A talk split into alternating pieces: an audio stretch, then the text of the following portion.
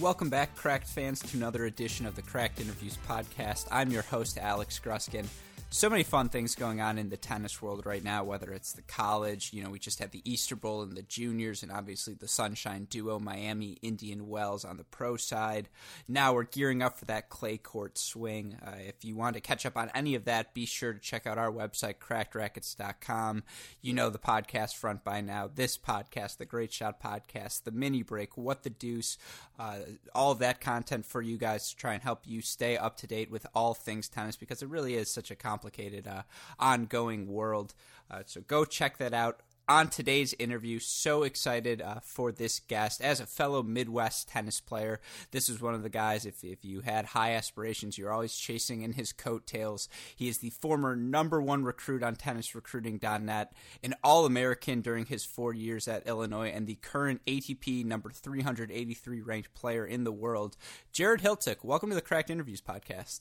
Thanks, Alex. And so I, I want to start here for people who have followed tennis. They were obviously watching Miami, and at a certain point, they saw a young man by the name of Jared Hiltzik pop up on their screen to talk about the transition tour. Now, I know you have been very outspoken about that, and I do want to talk about that, but you've done a lot of other cool things in tennis. But just in terms of the things you've experienced going on that media tour, what was that like for you? It was awesome. Yeah, I got the invite to do an interview with Tennis Channel regarding the ITF tour.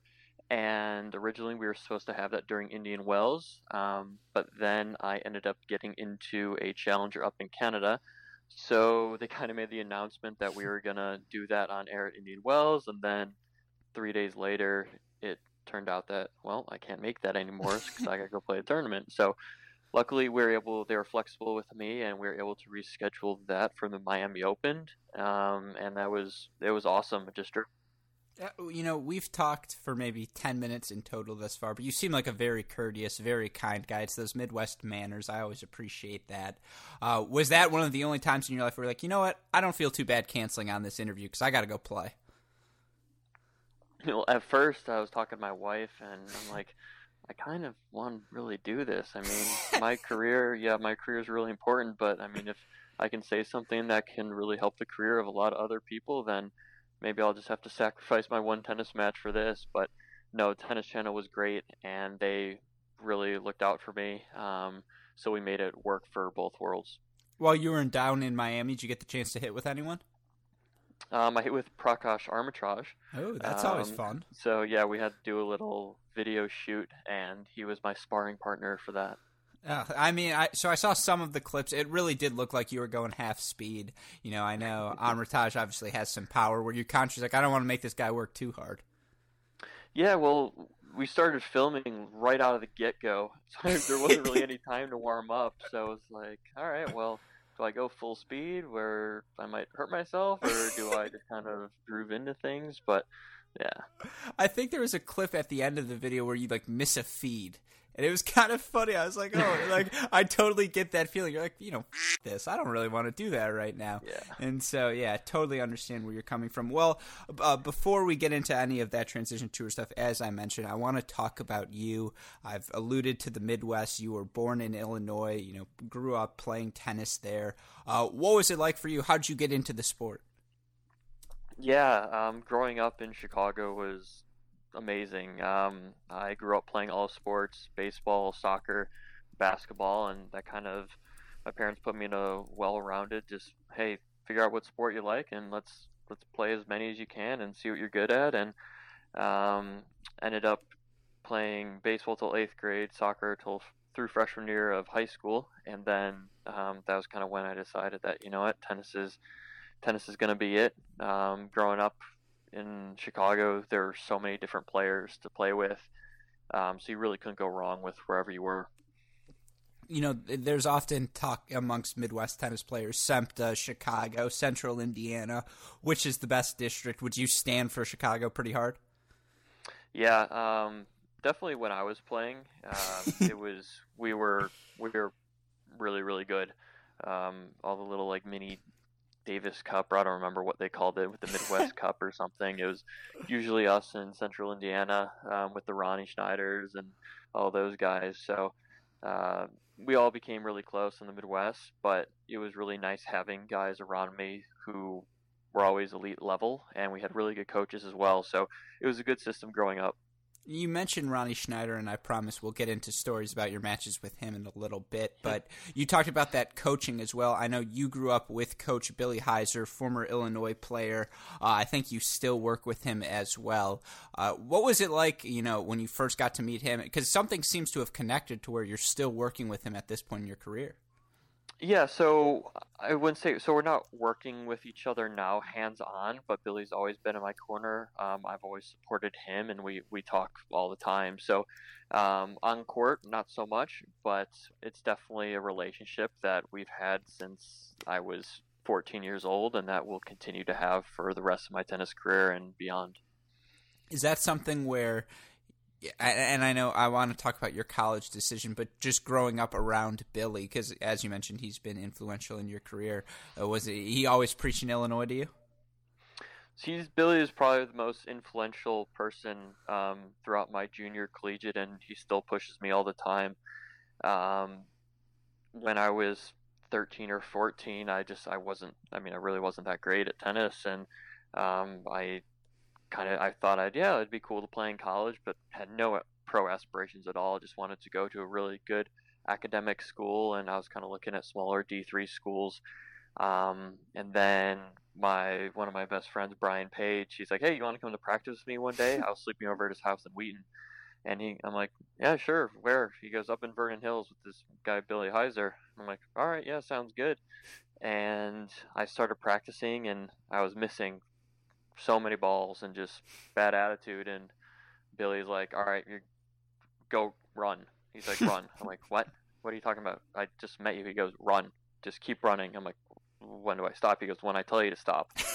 and it was kind of a shocking, like, "Oh wow, this guy's this guy's tough." But all right, let's let's see where this goes. Um, and at the end of practice, he goes, where you were doing sprints, and he goes, Jared, if you're not first, you can't come back ever again. And I'm like, wow, this guy is legit. So I ran the sprints and came up first, and he said, all right, you can come back. But that was kind of the respect level. It really started then with Billy, and um, he really taught me how to respect the game, and that's something that I've always taken to heart with just being a competitive athlete and tennis player. That's something that I'll always have, and he just really taught me how to be a professional. You mentioned uh, just growing up uh, around Billy, playing a bunch of sports, doing all of these separate things, and you know you weren't the highest rated tennis players in the 12s, 14s, but you do eventually work your way up towards the top by the end. Now, one unique trait you have compared to a lot of players, it seems, is you didn't do the academy thing. You know, you stayed home, went to New High School. I have friends who went there. I know you guys were quite the tennis program. Uh, looking back on it, do you think that was definitely the right decision? And what sort of advice would would you give to young aspiring juniors debating do I go to a academy or should I stay in high school? It was 100% the best decision that I could have, me and my parents could have made. Um, I had so many friendships growing up and through our community. We were just all so close, and it wasn't worth the sacrifice to leave them um, for tennis because these relationships they go a lot longer than just on a tennis match. So um, it really gave me a well-rounded um, just upbringing and i still go back and visit my teachers and people think i'm pretty weird because of that but i just i get pretty nostalgic and love my childhood and everything growing up was just perfect and i wouldn't change it for anything and um, i just for kids that are thinking about it i just say you know what? There's more to life than tennis and being a well-rounded individual and being exposed to different cultures is really important and can actually make you even better on the tennis court.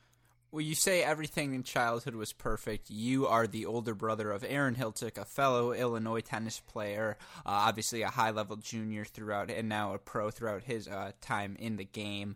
Uh, what's it like when you have someone like that, you know, right on your tail the entire time?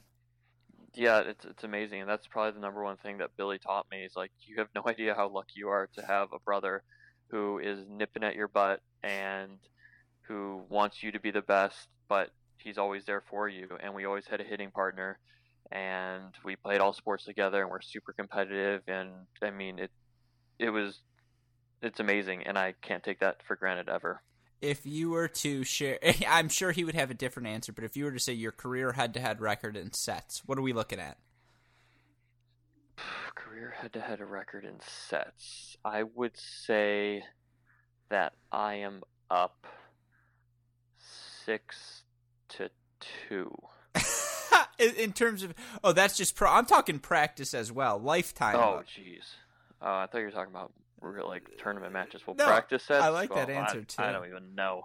I mean, my dad would pull us off the course sometimes. We'd go hit it after school. We'd go and hit it like 9 p.m. at indoor club down the street, and um, yeah.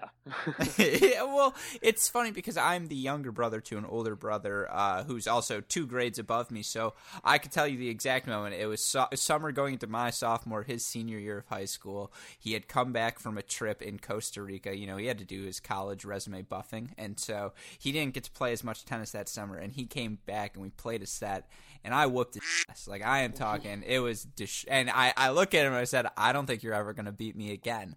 Now, I, I know, you know, it's a little different between you and Aaron because you're both really, really good. So, uh, you know, the margins are thinner. But was there a time like when you, I'm sure, pulled ahead when you started puberty and then, you know, he inched back up and you're like, uh oh. Yeah, you know, I've always just kind of had that big brother mentality when I play against him, and I've always felt like I'm the smarter one of the family, just the older brother, and I can kind of maneuver things a little bit better than he can. But no, Aaron's Aaron's awesome. He when he beats me in sets, like he's a little scared because he's like, oh boy, what's Jared gonna do now? Is he really gonna be pissed at me? And he kind of feels that from me, and but when I beat him, I'm never worried at all. So he just, uh, yeah. oh, I love that answer. That's exactly what I was looking for. Well, enough talk about the brothers' relationship. I think that might just be cool to me because, you know, as a fellow brother, I totally get that. Um, but I, I do want to talk. You mentioned being a late bloomer again. Uh, you had so much success towards your last year of 18s. You know, you I think win the clay court championship, semifinal of Easter Bowl. Uh, just doing all of these or semifinal of Easter Bowl, semifinal of Kalamazoo. Sorry, having all of these things go your way. Um, yet, y- y- you know, you mentioned earlier how you always wanted to go play college tennis. Was there any doubt in your mind when those re- uh, results started to pile up? No, I, I knew what I was going to do. I made a commitment to play at University of Illinois, and I wouldn't go back on my word with that. Um, I wanted needed education for four years. I knew I was going to be there for four years. Um, never thought about leaving early or anything like that. Um, I just my parents and I we value education a lot because there's going to be more to tennis after there's going to be more to life after tennis. So that really never crossed my mind. Well, uh, uh, that's total. You know, that's a very mature answer, by the way. Spoken like someone who went to college for four years, so I love it. Um, one last thing from the juniors, and I know this is stupid, but just for some perspective for you, I was the high school class 2013, college 2017. So, you know, we're, we're pretty similar in age. I was all in on tennis when you were rising through the rankings, and I know your senior year, this is a a niche a niche thing, but you know, three times in the biggest junior matches, you come across Ronnie Schneider. Now, it's not not fair to say in any amateur circuit there's a real rivalry because you know what are the stakes actually? But did you feel it all you know playing ronnie over these years you're like oh this is the guy i'm always seeing? Yeah, you would you, if you could ask him who is his biggest childhood rival, he'd probably say Jared Hiltzik. um, it was our first match ever was boys 12s Midwest closed, and I won seven six in the third in a three hour forty five minute match, and it was pretty much then and there where this was going to be a long rivalry. Oh, and, you know, you look at the results. You guys play in a national final in St. Louis. Uh, he gets you there. You end up getting him at a national in Dayton, and then of course you guys play at the Spring Championships in Mobile. That's a six four four six six four. I'm pretty sure Colette Lewis put up YouTube highlights of that match, and I think I remember watching them. Uh, just. Yeah, uh, you, you mentioned just the three hour, 45 minutes, that physicality. Was that something in juniors that was always a strength of yours? Uh, I don't really know. Um, I know I made a lot of balls, and that's probably why I won a lot of junior matches. And then, kind of to make it to the next level, um, Billy and Brad and we Marcos. We just kind of all got on the same page, and that's probably why my junior career I really started to take off was just because we had that growth mindset. We talked about where I wanted to be in five years, and we developed my game for that. So that was really the biggest thing and I, and I do want to get to your game, but you mentioned Billy at that point. Obviously, uh, with the physicality, just everything being as it is in your game, you talked about how college was so so important. You know, I, have seen him in person now. I got to watch the Illinois Michigan match this week. Uh, Brad Dancer's a smooth operator. So, w- walk me through your relationship with him. When's the first time he reached out to you? When did you start thinking, "Ooh, maybe Illinois is the place for me"?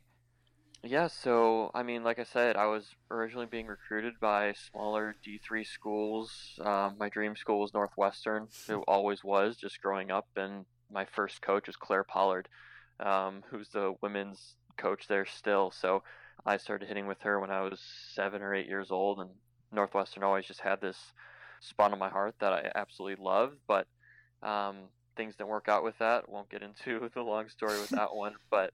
Um, Illinois was kind of the one bigger school, like tennis powerhouse, that really looked at me. And Brad sent me a letter in the mail and said, "Hey, I'm going to be at the Midwest Closed. Maybe I can see you there." And we just started talking, and he came up to Chicago a couple times, and it just we really got on the same page. And he always believed in me. Um, he loved my athleticism, and like I said, when I committed, I think I was 128 in tennis recruiting, a four-star recruit, and literally as soon as I committed and we all got on the same page, communication's key, and it just really started taking off. And you know, fast forward to that freshman year, uh, that Illinois team is coming off of a Big Ten championship, and for yourself now, you have raised expectations because you're coming in as the number one recruit in the nation. Now, you know, take that as whatever. Who, what does that really matter in the large scheme of things? But what's that like for you when you're transitioning first uh, on the tennis side to college with those sorts of expectations coming onto that sort of team? Yeah, it's it's funny because my expectations were I was just hoping that I'd make, be in the lineup. Really, um, I always kind of thought of myself as the underdog, and that's the probably the one thing that's holding me back from really breaking through is just that belief in myself. And um, every day I just went about my own business, trying to take care of the things that I know I could do really well, and um, my ability to compete. And Brad trusted me and put me up near the top of the lineup at the beginning of the year, and um, things just kind of took off. I mean, that freshman year, you're the only player in the nation to beat Blaz Rola. Uh, you end up working your way up to the number one singles position, go 29 and 11 overall. Big Ten freshman of the year, you know, all of these great achievements. But just in general, I- am curious because for me, college tennis is as thrilling as ten- tennis gets. And in Illinois, in particular, in Champaign, you know, they're the net nuts, and just that environment is known for being one of the best um, in the college game. Uh, what's that transition like, getting to play on that stage for the first time? It's it's incredible. Um, you're not used to having a community behind you that loves tennis so much and just wants their school to win. And um, Brad and the guys on the team, we just did a really good job of reaching out to people and getting them involved and making them not just feel like people cheering us on the sidelines, but being a part of our family. And um, we really felt that. And you know, aside from the tennis, and I promise I'll get back to the college tennis because you've had, or you had an incredible career. Um, on the school note, you know, you mentioned always I wanted to go to an academic institution. That's important to me and my family. But still, you know, being a student athlete in the NCAA, it's it's gotten a lot of grief. Obviously, it's nothing like that commercial. It's way harder. Um, what is that transition, or what was that like for you, just transitioning to being a full time student athlete? It it was definitely a tough transition. Uh, the first six months or so, I knew that going in to University of Illinois, I wanted to be in the business school, but it's pretty tough when you don't get in immediately as a freshman. So I knew I had to take those core classes, and I busted my tail off trying to do that. But it was it was too difficult in the just trying to balance everything. But the guys, the upperclassmen, took me under their wing and really taught me the ropes, and it was a big learning curve just that initial six months. But we ended up figuring it out. And I should have mentioned this maybe when I did your introduction. You are a multiple time ITA scholar athlete, multiple time uh, Big Ten academic, all Big Ten academic team. Uh, so obviously, you know how serious you took your academics is reflected in your accomplishments. But you know enough academic talks. No one cares about that. I want to talk about your teams, in particular your junior team, because I went back and looked at this lineup, and oh my gosh, is it stacked? We'll start with this was there any doubt in your mind Aaron was was not going to go to Illinois? Yeah, there was a little bit. Um, I knew that he really liked his visit to University of Georgia, um, but at the end of the day, I wasn't going to let him go anywhere else. was it something you're like, look, Aaron, we we get you, we get Vukic, myself, Gosia, Kopinski. Oh my God, what a team! Yeah, we were we were really good. Yeah, and you look at the results of that team. That's obviously the year you win your only uh, Big Ten title. Uh, just what does it take? You know, Illinois is a team that's had, uh, as a program on the men's side, a ton of success. But in general, what went into building that team culture to where you guys could have the sort of success you did? Yeah, it starts with team culture, and that's really what it was. That was the best culture team that we had in those four years. Brad always that's our first meeting every year is team culture is the most important thing for a college team to have. Obviously, yeah, you need some good tennis players, but culture is the glue that brings them together and makes great teams great. Um, so, I mean, having a Ross and a TK at the helm was absolutely incredible, and we were like brothers out there. Um, we always had each other's back, and we everyone was just on the same bandwidth, and it was pretty impressive. And um, unfortunately, that season ended a little bit early. I blame myself. Um, the day before we were supposed to play UNC, uh, we were playing Ultimate Frisbee, and I broke Ross's finger in playing that. Um, not sure if that was ever known to the public, but that is what happened. So we had to pull him out of our singles and doubles lineup. Um, so that was pretty tough.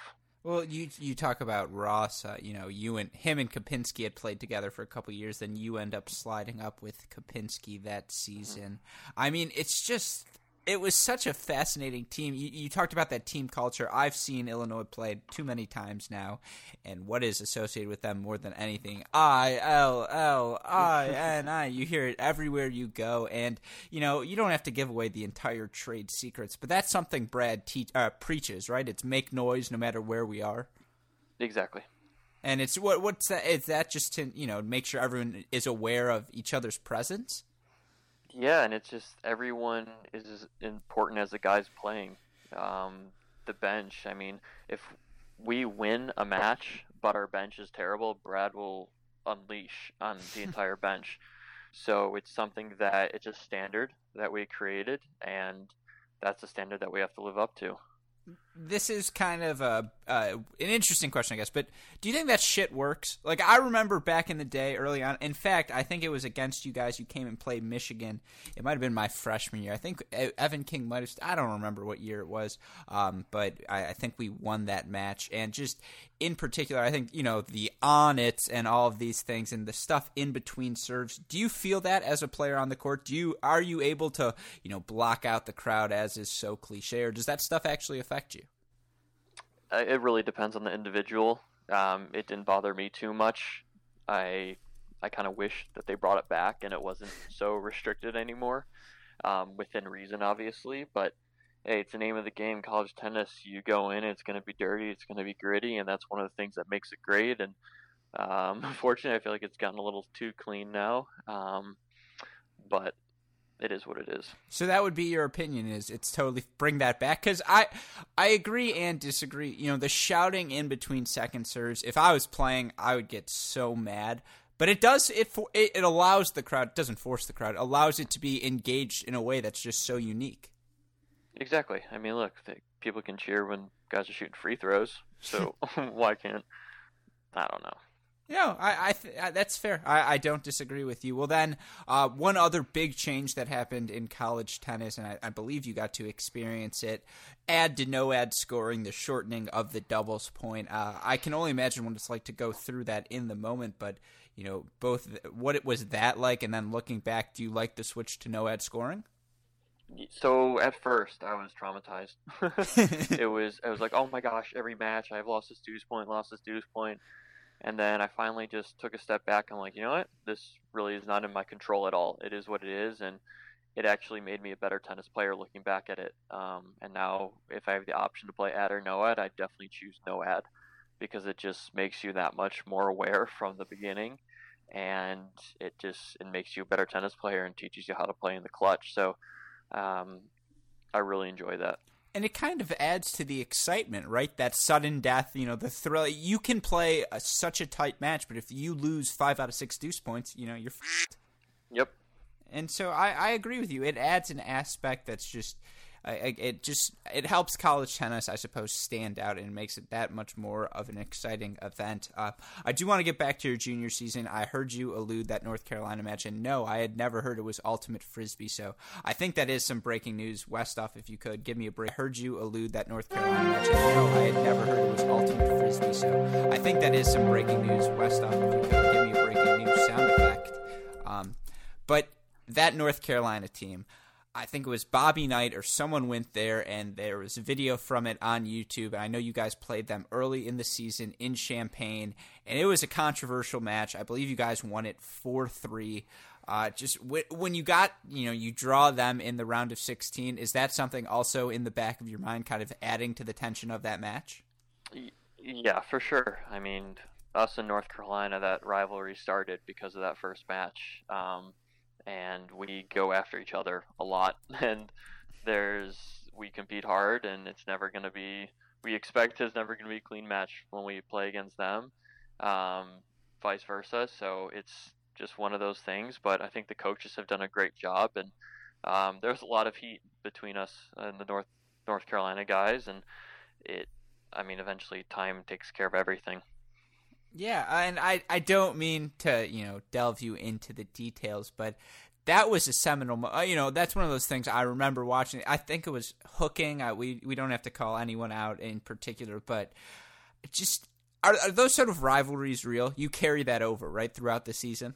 For sure, yeah. I mean, there's always going to be close calls in any college match, and sometimes when you're playing a team that you just really, really want to beat, it just feels like it's that much, much more important. And um, it is what it is. But like I said, the coaches did a great job of kind of intervening and making it more about tennis than anything else. And me and Braden and Ronnie and all the guys were really good friends now. So it's not like anything ever happened. Is just in the moment with both of us having really good teams and just wanting to be great, and um, that's just kind of what happened.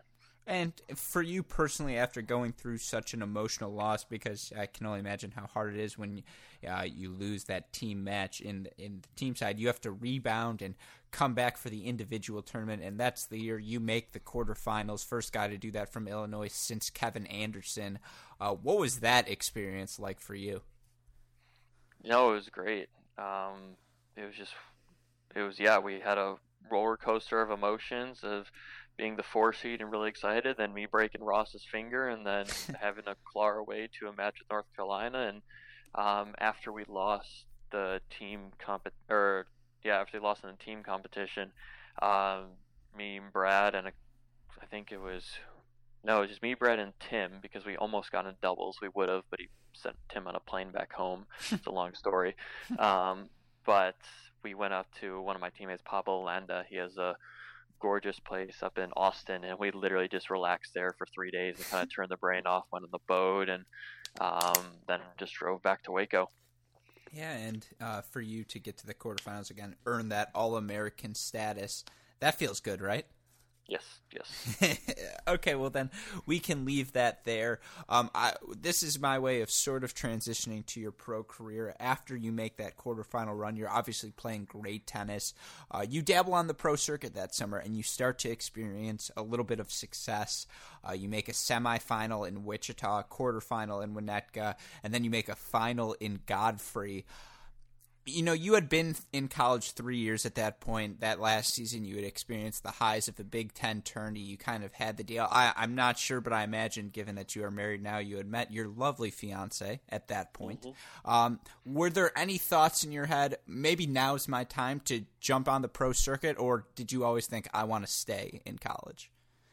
No, I, I always wanted to stay. Like I said, I made that commitment to my teammates, my family, to my coaches, and um, I still wasn't ready. Uh, Brad, he's great with letting us kind of figure out our schedule and still playing as much of a pro tennis schedule that we want. So that was something that I never really doubted. Um, and it worked out. I mean, I took the fall off my senior year to play professional events, and it didn't go so well. I mean, I missed my team a lot, and I missed my well, she was my girlfriend then.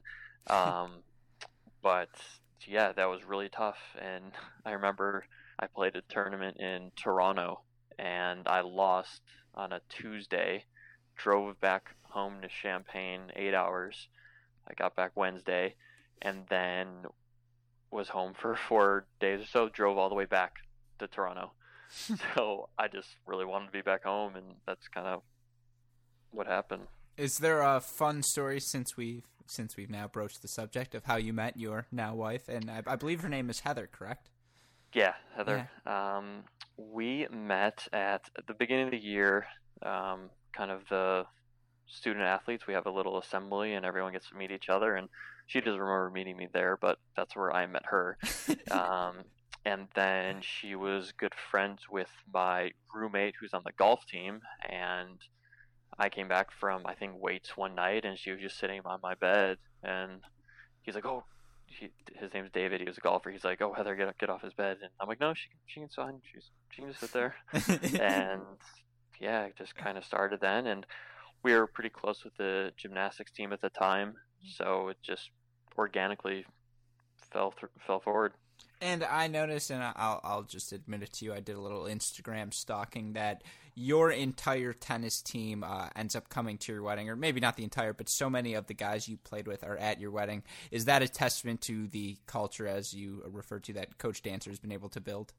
One hundred percent. I mean, Brad and Marcos were having almost more fun than anyone there. And, um, that was, but no, it was my whole entire team that came, and um, even alumni that I wasn't even teammates with. So that's that's a true testament to the culture that Brad's created, um, and it's pretty special, pretty special family. Uh, yeah, and I again, I think it speaks to how special college tennis is. It is one of the few places where you really get to embrace that team environment, which in tennis is so hard to find. Uh, now, I do want to transition to your pro uh, tour uh, experiences, and this is how we'll get into the ITF transition tour stuff. You know, you go pro and, you know, you didn't have crazy success right out of the gate, but still you found yourself working your way through futures. And then in April of 2017, you get a huge win in Memphis. Uh, that's obviously such a great moment. But now you've got to experience a little bit of both worlds, right? The old uh, the old tour where you play futures, get points, move up to challengers, uh, and you you've done that versus this new thing. What to you is the biggest difference in the two systems? The preparation um, and just the mobility for players to move up has been reduced significantly. Uh, wild cards are a great premium now, and it's just really, really difficult. Yeah, that was first of all a way better answer than my question. A little rambly there. Sorry about that. It's getting late. Um, but just yeah, I just feel like that that's the biggest thing. And we did a podcast, a great shot podcast with Carousel, where he talked about all of these things as well. One of the biggest things he mentioned, and you've talked about this on Twitter, opportunity. Now, I think you mentioned what is it, the average challenger get, uh, ranking to get in on the entry list. I think it was like 347 or something like that, the mm-hmm. average cutoff. And I mean, that's just ridiculous. There was a challenger in Phoenix right after Indian Wells where we saw Goffin and Nicolás Jarry and Jeremy Chardy all playing at the challenger level because it's just that much harder to find points. Um, I mean, it that that's the crux of the issue, right? Is the lack of opportunity now given to players to move up? Correct. Yeah, there's just no pathway. I mean, if your top five the top five players in the ITF rankings will get into challengers now. Um, but those guys are those are a lot of guys who played a ton of futures last year. So the guys right now, would have to start doing that in order to kind of catch up to them. But the whole system really helped people who last year established themselves as either challenger players or solely futures players. And the players that kind of did a combination of both are the ones that are really in a tough position right now. Oh, it must have felt nice at the end of last year to win that futures title in Houston and get that t- uh, win in the final over Ronnie. But a point you made in that Tennis Channel interview, you know, I think it was 27 points is what you would have gotten from that future, and then all of a sudden it's down to three. I mean, that's that was one of the. What I guess was it that they screwed up the transition in the points? Was it that now the system just doesn't work? Was it all of the above? I mean, wh- how frustrating is this to you? So yeah, I was talking with um, Christopher Williams, who I worked with for two years, and we both agree that that's probably the toughest thing in my eyes. How I won this tournament, I got 27 points. Those 27 points, those are my points at that time. Those are 27 points, my physical points. And as soon as 29 hits that I lose those points and gets turned into three. So, I mean, I I just don't understand how they can take away points like that for just a new system. At least let me keep on keep those points, and if I can't defend them, at least it'll help me get into higher level tournaments where I can defend them before those points go away and and I think one of the best things, or at least thus far, and I know uh, the season is still early, but you did have the chance to get into some challenger main draws. Uh, you qualify in Cleveland and make the quarterfinals there. Stupid fun fact for you, but I was at that event. I actually ball boyed your match versus Marcos Giron. Um, I was one. Of, I was the guy at the net, and I apologize for my performance, but uh, I, that, it was probably me that led to uh, the unfortunate slip up. But then you know, Marcos is actually in my house right now. Oh, another room. Is he really? Over. oh, that's funny. Well, you're welcome to both of you, I guess. Uh, Marcos Giron, another wonderful in, uh, cracked interviews guest, so go listen to that pod. But yeah, you know, you make round of 16 in Dallas. As you mentioned, you fly up to Drummondville. Unfortunately, lose first round there, but you have gotten into some challenger events uh, this year. Uh, what I, I guess the obvious thing is you want to play as many challengers as possible, but is that really that's your goal right now? Is just to try and get into as many tournaments as possible? So it is. Um, I mean, obviously, I'd love to play as many challengers as possible. The way that the old system worked is that, yeah. So I was looking at. I'll just give an example. I was looking at going to India and then Thailand for two weeks, um, and just doing that full three week stretch. And I would have gotten into India, but I wasn't going to get into the Thailand tournaments. So because there's no more qualifying. And in the old system, I could have, hey, if I get into one, that's great. But if I don't get in the next one, well, at least there's qualifying as a fallback. And now you have to be willing to go to a tournament for one week. And it just, there's a financial burden that that places on you and your body with the travel is really difficult. So it's kind of just balancing in my mind what is worth it for me to do right now or what makes sense. Um, and luckily, I've been able to get into a couple tournaments that have been easy to get to in the United States. Um, and I have no points dropping off until August, so I'm not too panicked right now. Um, I have an opportunity to play in Sarasota, and then hopefully Tallahassee, and then Savannah, Georgia. It looks like I'm only four out of the main draw, so those are some opportunities that I'm going to have to take advantage of. Get that French Open wild card, my friend. All about yeah. those three events. Uh, also, given that Indian Wells result, you better be charging Marcos rent. yeah, exactly. Now he pays me in espresso pods. or word on the street is he's quite the Fortniter. He pays you in Fortnite performances. I actually have not seen him play, but I have heard he does travel with it. well, he's earned that right. Um, you know, I, one last thing on the transition tour. Uh, I know these are big structural issues, and to ask any one person to solve the problem would be ridiculous. And you know, Dave Miley has talked a lot about this, and he, he's very smart on the subject. But in general, for you, are there any obvious fixes that you think the ATP, the ITF, could implement right away to help alleviate uh, your and players like your situation? I think opening up the qualifying draws a bit more would obviously be a good start. Um, like I said on my interview with Tennis Channel, the idea to pay 300 to 350 players and let them make a living, I thought was a great idea. Um, and it just unfortunately hasn't worked out the way that they would have planned. they made a comparison with trying to compare the tennis to the golf tour, but unfortunately with golf, you have the longevity where you can go drop down and play the web.com tour for a year and you still have 25 years on playing golf professionally. You can play on the tour. Unfortunately, tennis, it's not like I can go drop down and just play futures again. Um, that takes up 10 to 15% of my career. So that's the difficulty when they try and do that comparison. Yeah, and it's just so interesting because one of the points they made during the Tennis Channel interview, uh, interview, just an interesting perspective. The futures, the challengers tour, they really are the most natural way to sort of filter out who deserves to make the highest levels of the games and who doesn't. And I, I mean, uh, points aside, do you still think the way the game is structured that is the best way to sort of filter out that sort of talent? Yeah, I do. Yeah, it's just uh, it really it, does work. Yep, it, it does work. Um, obviously, I wish there was more money in the challenger level um, and in the futures level, so more players obviously could be afloat.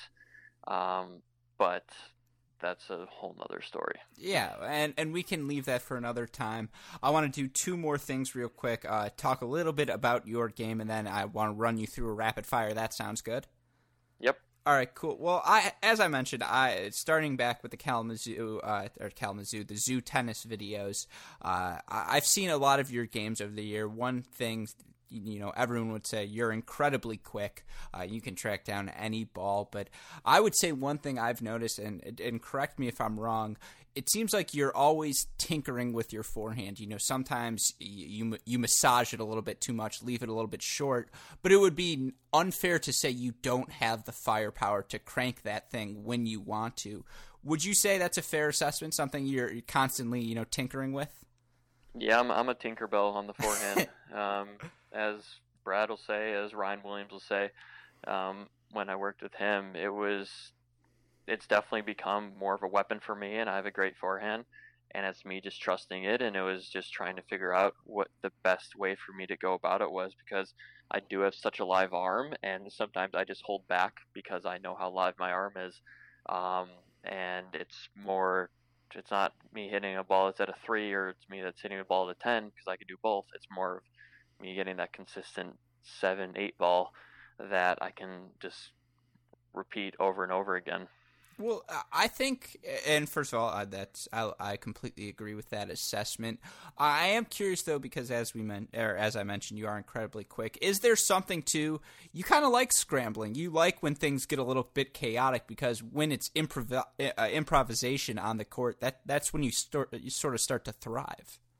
Yeah, I think um, I would I pride myself on being a really good athlete, and that's probably the best trait that I have on the tennis court is my athleticism. So when that can just take over naturally, um, then things go pretty well.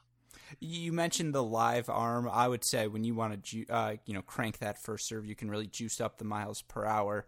Uh, how important is that first serve now, given that you know so many players? It seems like physically six three to six five, they can just crank serves, crank forehands at will.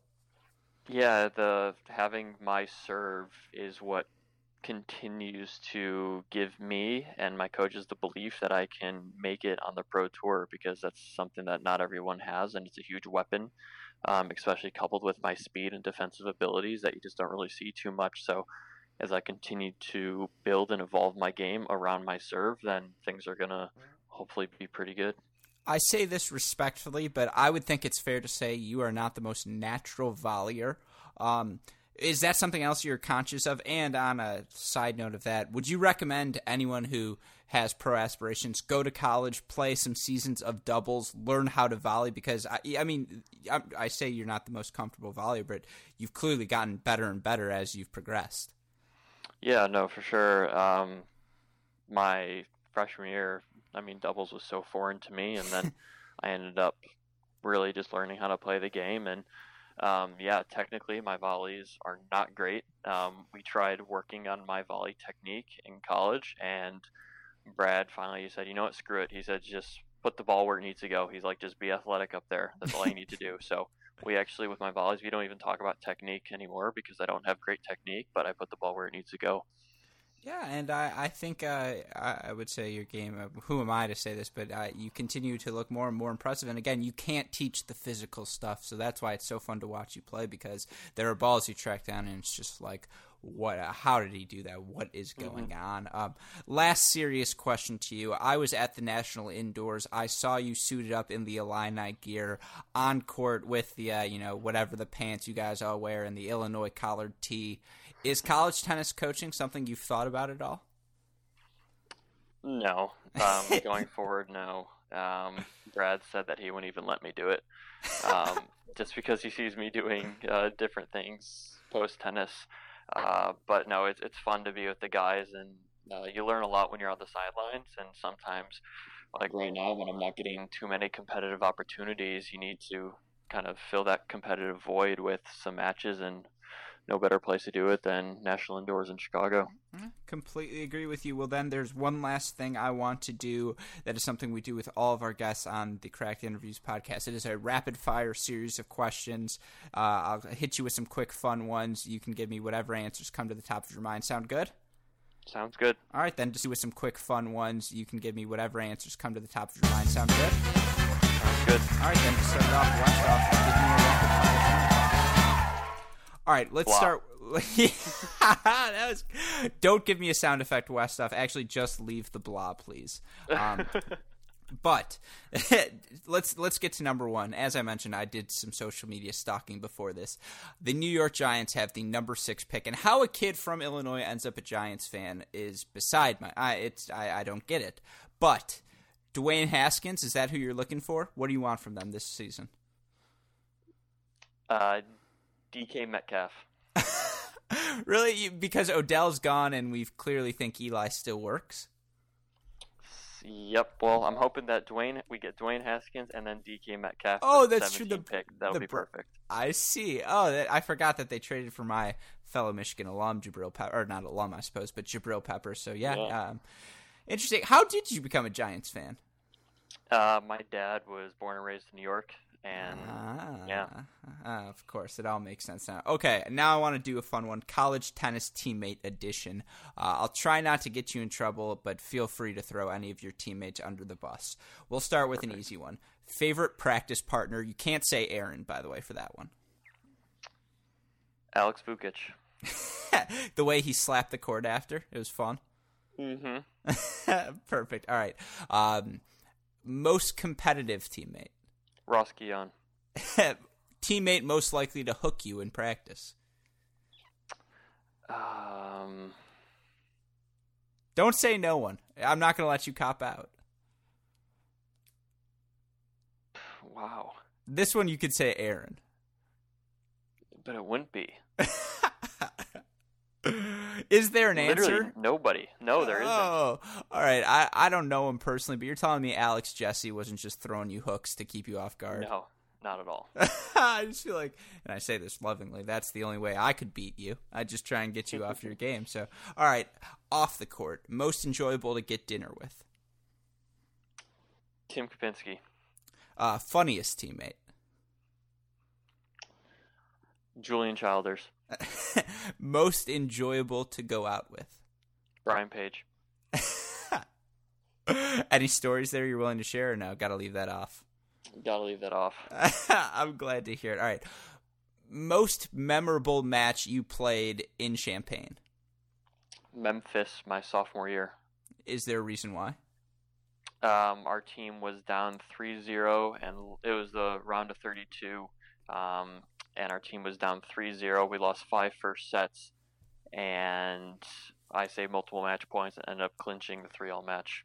What what about where does the uh, and I, I totally respect your choice, but I just want to ask the 4-0 over Ohio State Big Ten tourney at home senior year. Your brother clinches. Where does that rank? I mean that goes hand in hand with the Memphis one. Those those are the two that really those were both incredible. Yeah. Are, are the net nuts truly nuts? Yeah, they're awesome. okay. Have you ever been annoyed at any point during a match when you heard an ILL chant? No. really? You're never like you. Let's say you lost a, a no ad point. You're just like, please, not this one. Nope. I would get pissed off. I'd be like, guys, just give me like two seconds to think, please. Um, all right, some non-team related stuff. Favorite meal off the court? Sushi. All right. Favorite favorite role? Um, I'm a nigiri guy. okay, uh, I like it. That's look. I'm a fan of all forms of sushi. Um, favorite tennis player?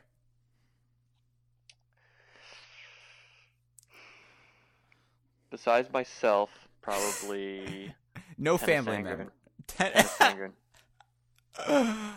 I expected Djokovic and Nadal. Feels like everyone answers Djokovic, and Nadal, Murray, you know, Federer. That was a good, interesting answer. I like that one. Or I'm surprised you didn't go with Billy Heiser. That was a chance to score some points. Oh yeah, Y- you and Billy play a set right now. What's the score? six three. I assume that means you. I don't know. He's he's he's strangely he can just never play and then he can beat me. So I don't know. All right. Well, last few. Um, favorite city in the world. Chicago. Uh, music you listen to before a match. Dance EDM. Is there a particular track you've been listening nowadays? Um, I like Chainsmokers. ah, I like it. Honeymoon destination. Where did you go? Kauai. In And- Hawaii. The reason I asked that, I'm pretty sure there were some pretty cool Instagram photos. Uh, fun experience. Oh, it was unbelievable. Uh, recommended. Yes, highly. awesome. All right. Um, let's think. Final one. Thing you've learned on the pro tour that you did not expect. It's lonely. you got to uh, you got to surround yourself with people that support you um, and find things to do off the court, or else you'll become just a hotel body that just stays in there all day, and that's not too good. that being said, is there a Netflix show you turn to? I've probably exhausted that entire series, everything on Netflix. oh, I just watched The Last Kingdom, and, and Haven't seen it. Oh, you gotta throw it up. I think that's the one with uh, Uhtred Ragnarson. Oh, great Okay. one. It's like Game of Thrones light, equal amounts of killing, slightly less sex. Um, still good. Yeah, I've never been. I watched one episode, one or two episodes of Game of Thrones. Just wasn't up my alley. Oh, I don't. I don't I'll know if I want to. hate for that one. but- Yeah, that's probably that's gonna be the takeaway from this pod. You had to do that. exactly.